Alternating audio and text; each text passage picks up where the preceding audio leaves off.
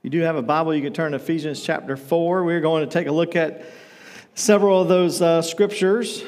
And um, as we continue our series in the family, and uh, each week it's, it's getting pretty difficult for me because I said uh, in the beginning that no one really feels like they have the perfect marriage or the perfect family. And uh, it's hard for me to act like uh, I'm giving instruction as a perfect husband um, or as a perfect parent as well. As I've studied these things, they have challenged me. And uh, many times it's hard to preach these things and teach these things because um, they're easy preaching and hard living. And uh, by our memory verse, you already know this is going to be a tough one because what we say and how we communicate makes a big, big difference in our life. And we started this series talking about fighting for your family or um, family matters and the biblical truth um, that we have that we can equip ourselves for a godly marriage and a godly family and a godly home, or for you to have a future godly family, godly home, and a future for those things. But we know it takes commitment. It takes commitment to God, it takes commitment to God's word, and you got to be willing to fight for it. And many people have given up they have thrown in the towel. They have gone the way of the world. They've let it squeeze it into its mold, and they have given up on marriage. And if it was easy, everyone would have a great marriage, right? If it was easy, everyone would have a great home. But we know it, it, takes, it takes toughness, it takes commitment, it takes a standard in your family, in your home. And you got to be determined to not let your family or your marriage go the way of the world. And, and for us as Christians, it is uh, for us to fight for that and to fight for God's principles in the marriage. We began in the first message talking about marriage is God's plan. Why do we have marriage? Because God created marriage. God created male, he created female, and he put them together. Genesis 2:24. That's why a man leaves his mother and his father, he's united with his wife, and they become one flesh. He put them together. You say, well, that's great.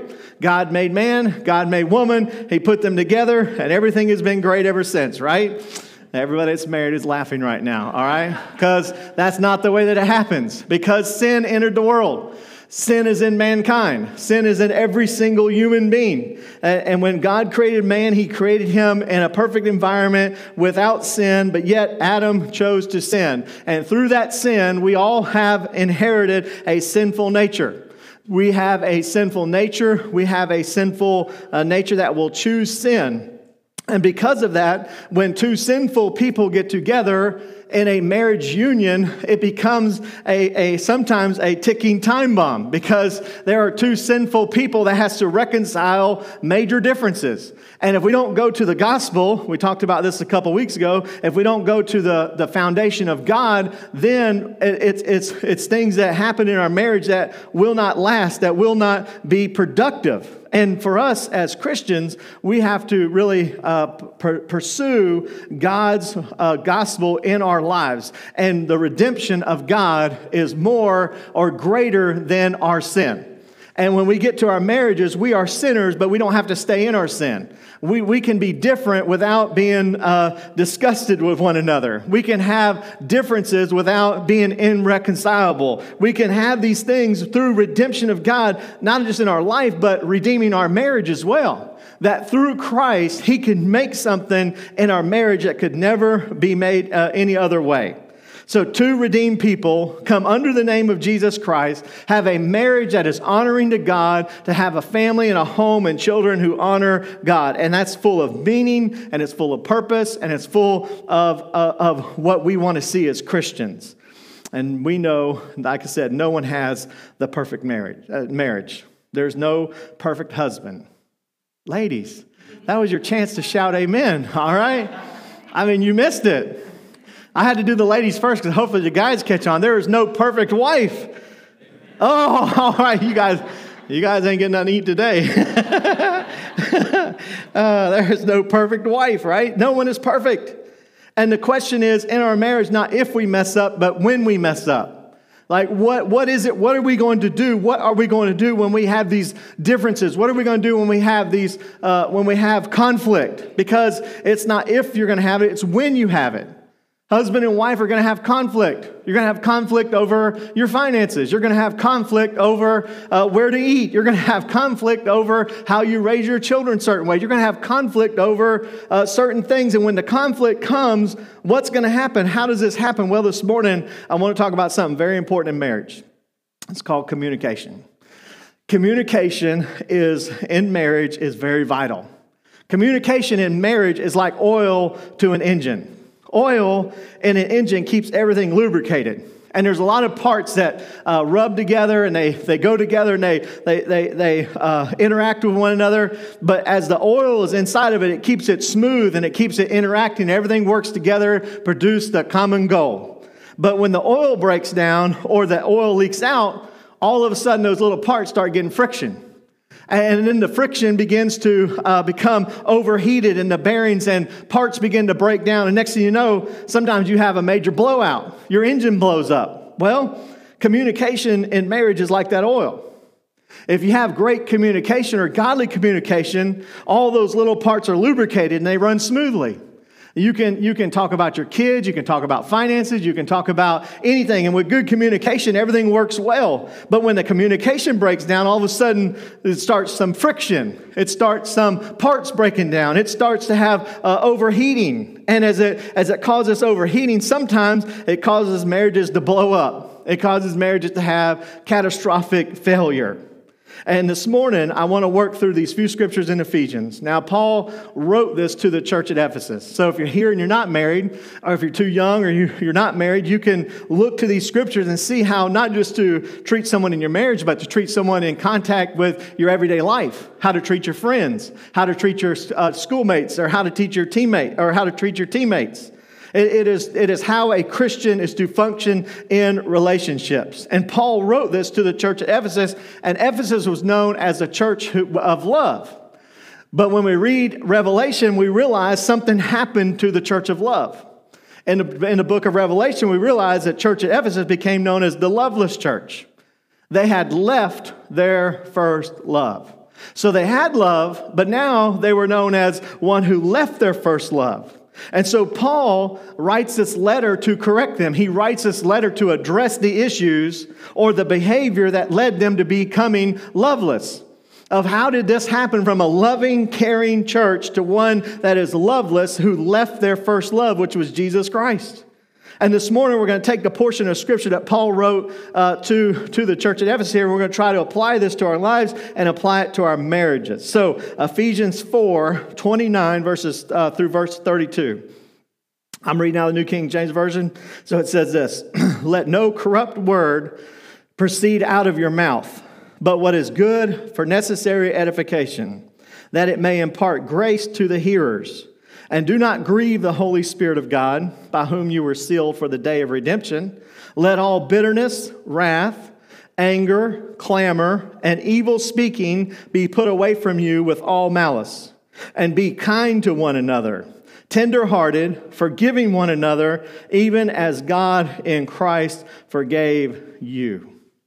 So when you come to these verses, you realize that Paul is instructing them about communication. Communication with one another that was affecting their communication and their love for God. I've said this before, you can write it down, it's true. If you're wrong with people, you're going to be wrong with God. If you're right with people, you can be right with God. I, am going to tell you, you cannot have a godly, God honoring marriage if you're wrong with your spouse because God is not going to be right in your life if you're wrong with people. If you love God, you're going to love people if you're having trouble loving people, it's more likely the problem you're not loving God the way that you should. Because if you love God, you're going to love people, and you communicate that through those things, even in your own marriage. You got to realize through that relationship that as you love God, you can love one another, and the communication begins to flow. But at the church of Ephesus, they were struggling. They were struggling because they left their first love, and now they were bickering with one another. They were arguing with one another. They had division amongst one another. They were, they, they were, they were fighting amongst the group. And the same is true in our marriage. He begins with the, the point of communication. He says, Let no corrupt word proceed out of your mouth. The very first word, let. This is important. This is important because the word let means that we are responsible for what we say. The word let means an, a will or an action that you have control over. You ever heard someone says, I didn't mean to say that? Yes, you did. that, that comes straight out of your heart because you, you choose what you say and you choose what you don't say. And we have to control what we say and what we don't say. And we are the only one responsible for saying it and controlling our words. You cannot blame it on someone else. Say, you don't know what they did. You don't know how they talked to me. You don't know the way they treated me. No, you choose what you say and what you don't say. And you have no excuses. We must take responsibility for that. What you say in your marriage, what you say to other people, you are accountable for. You are accountable for that because you cannot say you could not help yourself. And, you must take control of it, and we must choose what we let come out of our mouths and what we let stay in our mouths. Have you ever sent a text message and you realize you sent it to the wrong person? No matter how bad you want to take it back, guess what? You can't take it back. It's the same with words. Once we let them go through our lips, we can't take them back. Once we let someone hear it, once we let someone uh, hear what we got to say, we can't let it, we can't take it back. And we're the ones responsible for what we say and what we don't say. You can't say, I say this to my wife because she does this, and your wife can't say, I do, I say this because he does this or he does that. You can't say that. You can't say I did I said that to my teacher because they were mean or they were rude or I said this to my coach because he was yelling at me. You can't say that because you control what you say. You control it and Paul says let no corrupt word come out of your mouth. Do you know what corrupt here means? Corrupt means rotten or garbage. he says, Let no garbage or rot come out of your mouth. Uh, uh of, of, you think about it the things that we say sometimes to our spouses, the things we say sometimes to the people that we love. I think if we could put a screen up this morning and all my words can be put up on the screen, I think I would be embarrassed about some of the things I might have said. And before you look too religious, I could put yours up here too. and if you don't want to admit it, I'm sure I could get your spouse to admit it, that you would be embarrassed as well. And sometimes we speak to those who we love the most with, a, with the biggest amount of garbage and rot. True? We, we speak that way, and we speak to our spouses words we would never say to anyone else. We speak to our parents the way that we would never speak to a, to a, to a friend or a coach or someone else's parents. We speak to those in our lives that we would never allow anyone else to say to them, or to, to them uh, themselves that we, we would guard them, but yet we say them. We use corrupt words, we use garbage words. What are some garbage words? What are some corrupt words we use? Insults. No one can insult your spouse better than you. You know it. You know exactly what to say, and you know exactly what to attack, and you know exactly how to insult someone. And we use those insults. You never do this. You always do this and you never do that. And we put people down and we, we insult. That's garbage. Uh, marriage shouldn't be built upon insults. When you insult your spouse or you insult your child, children, it's not good. It's not, it's not fitting in a home. It's not fitting to come out of a Christian's mouth. To put others down, to build yourself up. Insults is garbage, hateful speech.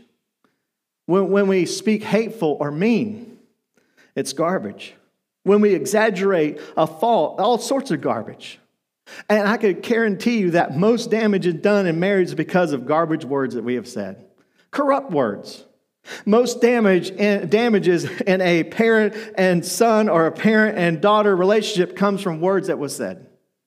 When we say things that we, we, we say mean things, and we say insults, and we say hateful things, we say corrupt things. Paul says, let no garbage come out of your mouth. Now, if we stopped the sermon right there and we lived by that this week, I think we would all have better marriages and better lives, right? If we would just stop the garbage, stop running our mouths, let no corrupt garbage proceed out of your mouth. And we must learn how to keep our mouth shut. Like I said, most time it's not what you say, it's what you don't, what you don't say that matters. And if we could keep our mouth shut, oh, the pain and the heartache that we, can, we could keep our marriages from going to when we just learn to not say any garbage. Let no corrupt words come out of your mouth. But then he moves on. But what is necessary or what is good and necessary edification that it may impart grace to the hearers. So he, he, he draws a contrast here garbage, insults, hateful speech, but now he says, let what is good. So hold back the hatred, the insults, but now let, let the good come out. What is good? Wholesome things. These are things that are not garbage. These are words that are good. Words that resolve conflict, words that encourage, words that lift people up. That's what he says necessary edification. It's using words that build the other person up, whether your spouse or your child or someone you come into contact with. Keep your mouth shut, the insults and the garbage, but use the words that are, necess- that are good and necessary edification. If you want someone to value and respect you, you must use good and necessary words that, use, uh, that are used for edification. And let me tell you, it's hard. It's hard to do this because sometimes in the midst of the battle, you want to make sure you win the argument, right?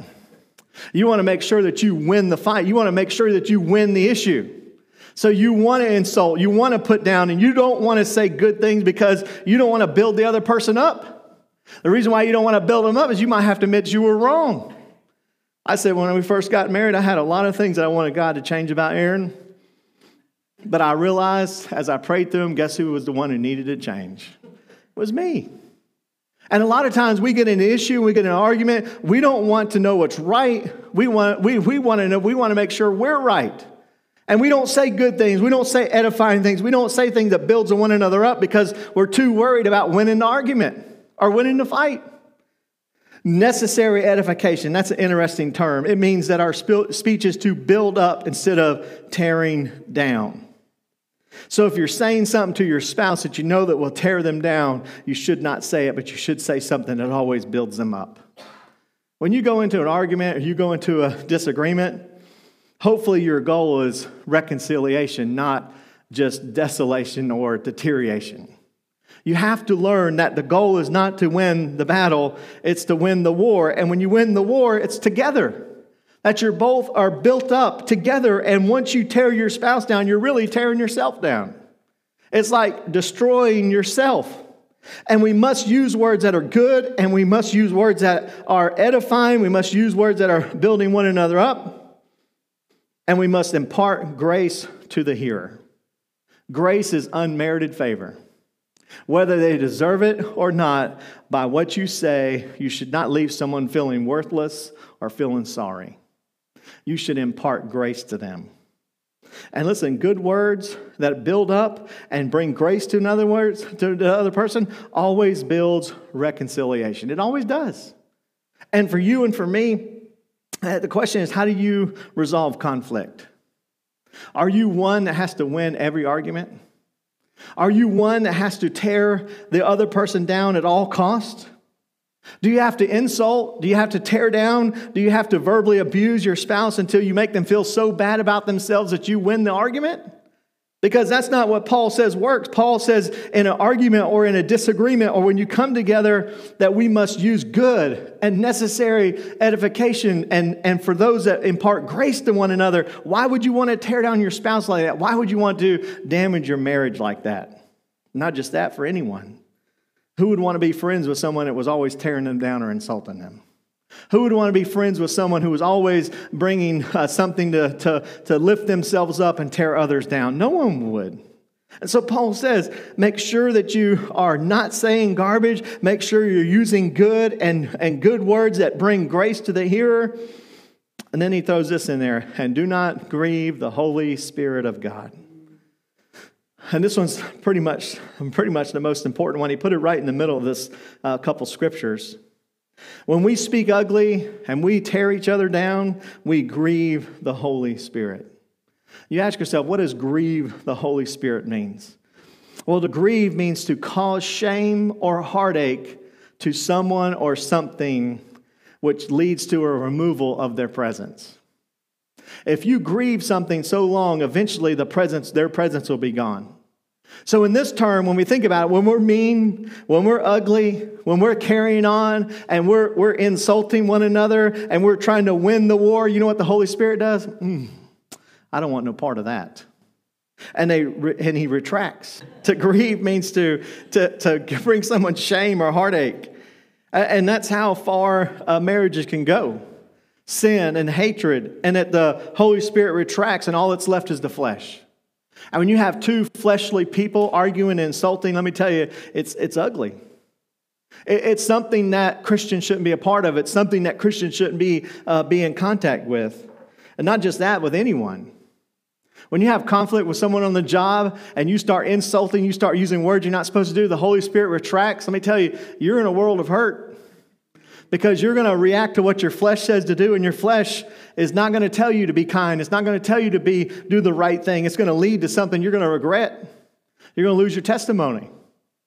And, and when we get into flesh, it's, it's bad, it's especially when you get into flesh and you say things and you do things that are too far. And, and when we get into flesh and the Holy Spirit retracts, it gets ugly. And you see marriages like this, you see relationships like this. When the Holy Spirit's in your marriage, it's, it brings joy. There's no greater joy than when you're living in unity with God and with your spouse and, and you're living in your family. It's great joy. When, when the Holy Spirit is grieved, there's no peace. There's constant turmoil and contentiousness. When, when, you're, when you're not living in the Holy Spirit, the Holy Spirit is grieved, there's no kindness. There's no long suffering. There's no gentleness. There's no self control. All the fruits of the Spirit are gone, and all of a sudden you have two people two sinful people living in the flesh, attacking one another, trying to win the argument, trying to win the battle.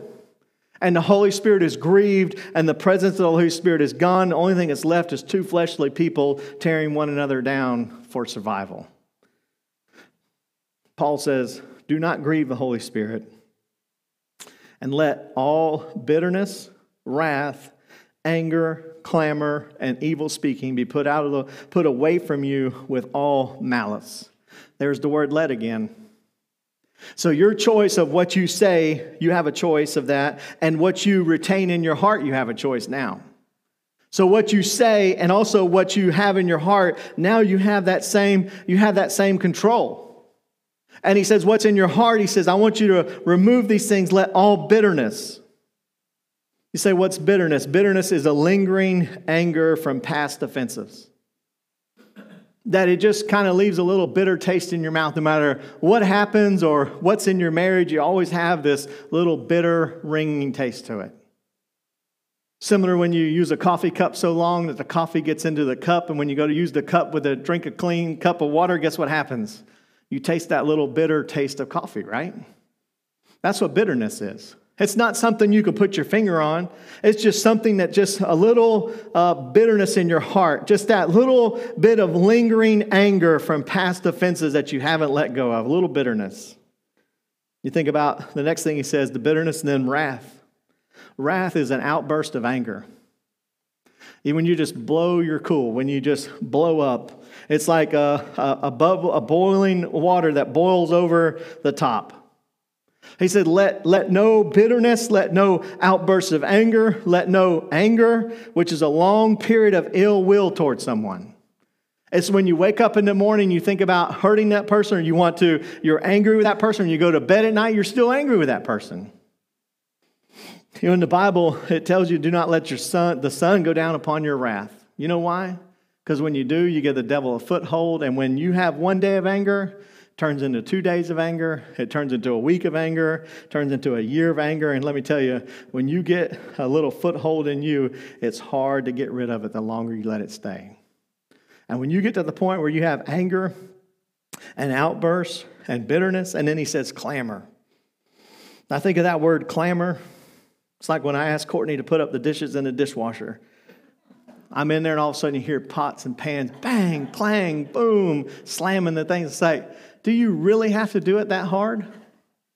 What? I'm like, I could tell you're mad, you're clamoring. You know what I mean? You're clamoring all the dishes. And that's what happens in marriage. You begin to clamor. It's a fight to go to work. It's a fight to stay home. It's a fight to, to do anything. It's just a fight. It's a bunch of clamor. There's no peace. It's always constantly something repeated anger over and over again, and it goes for a long time. It leads to evil speaking. That's where you take it to the next level, and you want everyone else to feel the same way you do. So all of a sudden, you start calling their parents and you start calling their friends and you start calling those who know them and say, Do you know what they're doing? Do you know how they're acting? And you begin to tear them down and speak evil of them. I tell you, when you get to this point in your marriage, you're in trouble. You get to this point with anyone in a, in a relationship, you're in trouble. Paul says, Let none of these things, let none of them, let them all be put away from you. This has no place in a Christian marriage. This has no place in a Christian home. He says, do not let it even have a foothold in it.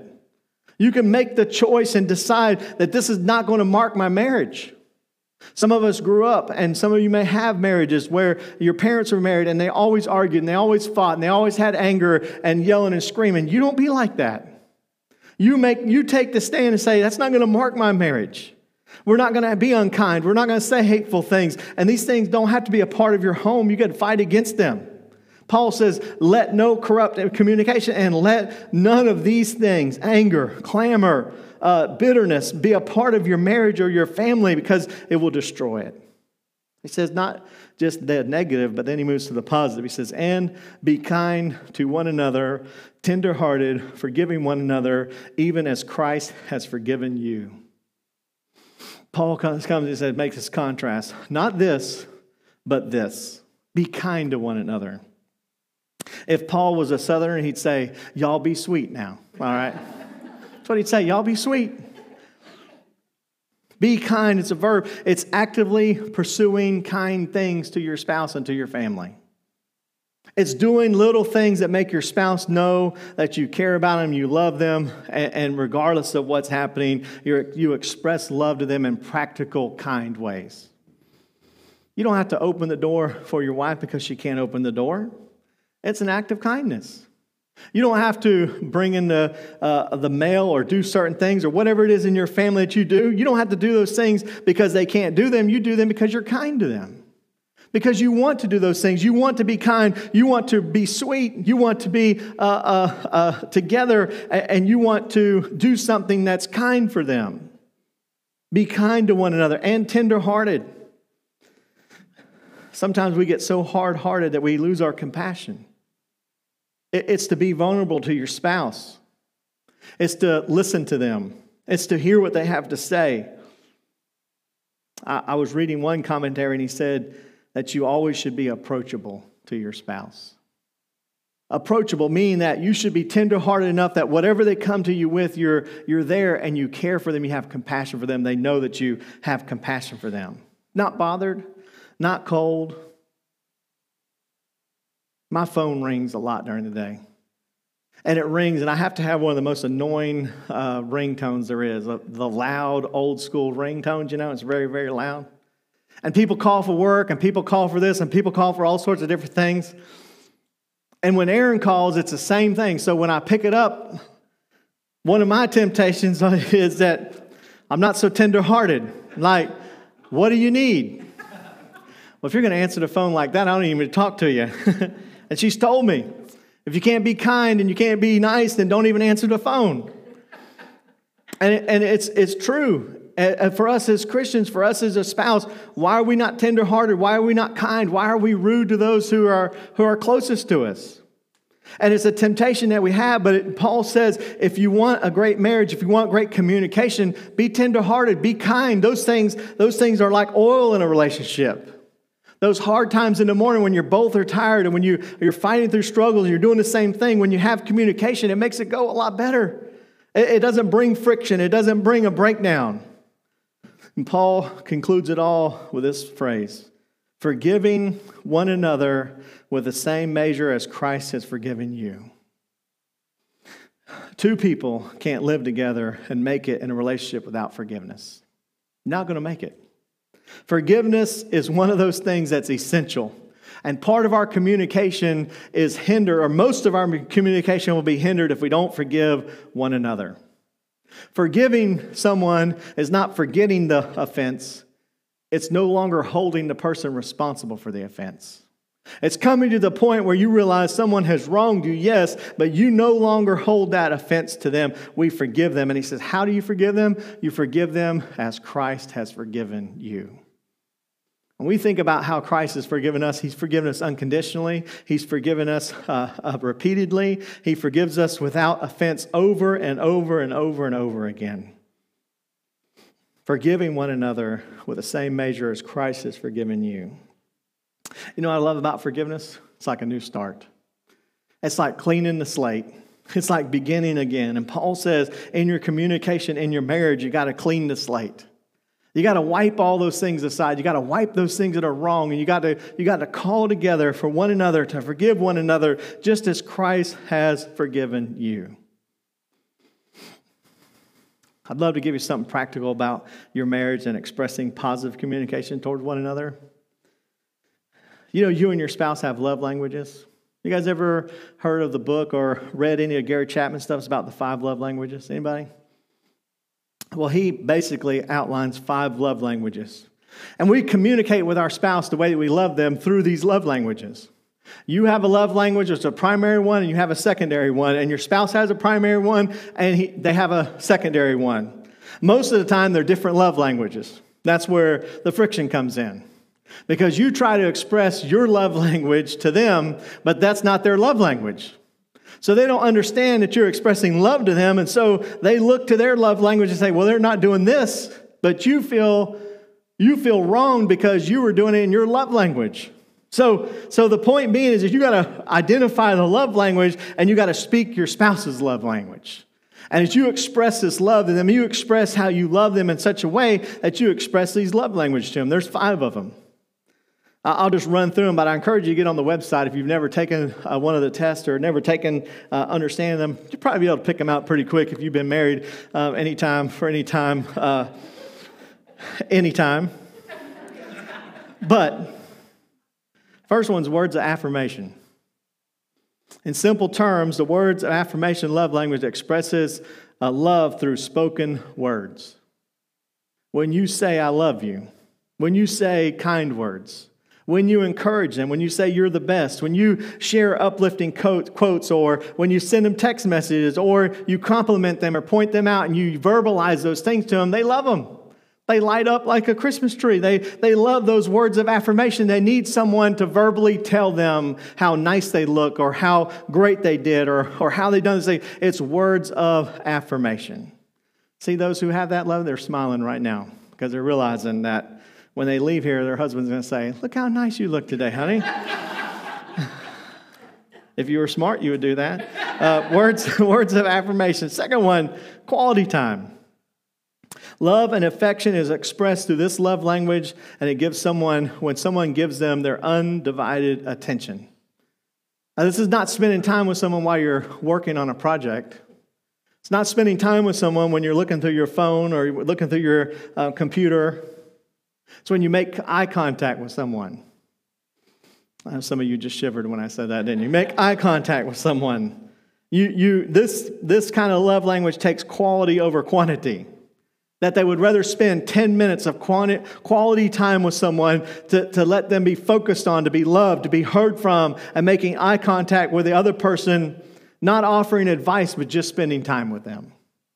They don't want to be fixed, they just want to be heard and not to go back with them and tell them all how to fix all their problems, but just to sit there and listen and, uh, and understand and to quietly spend time with them, quality time.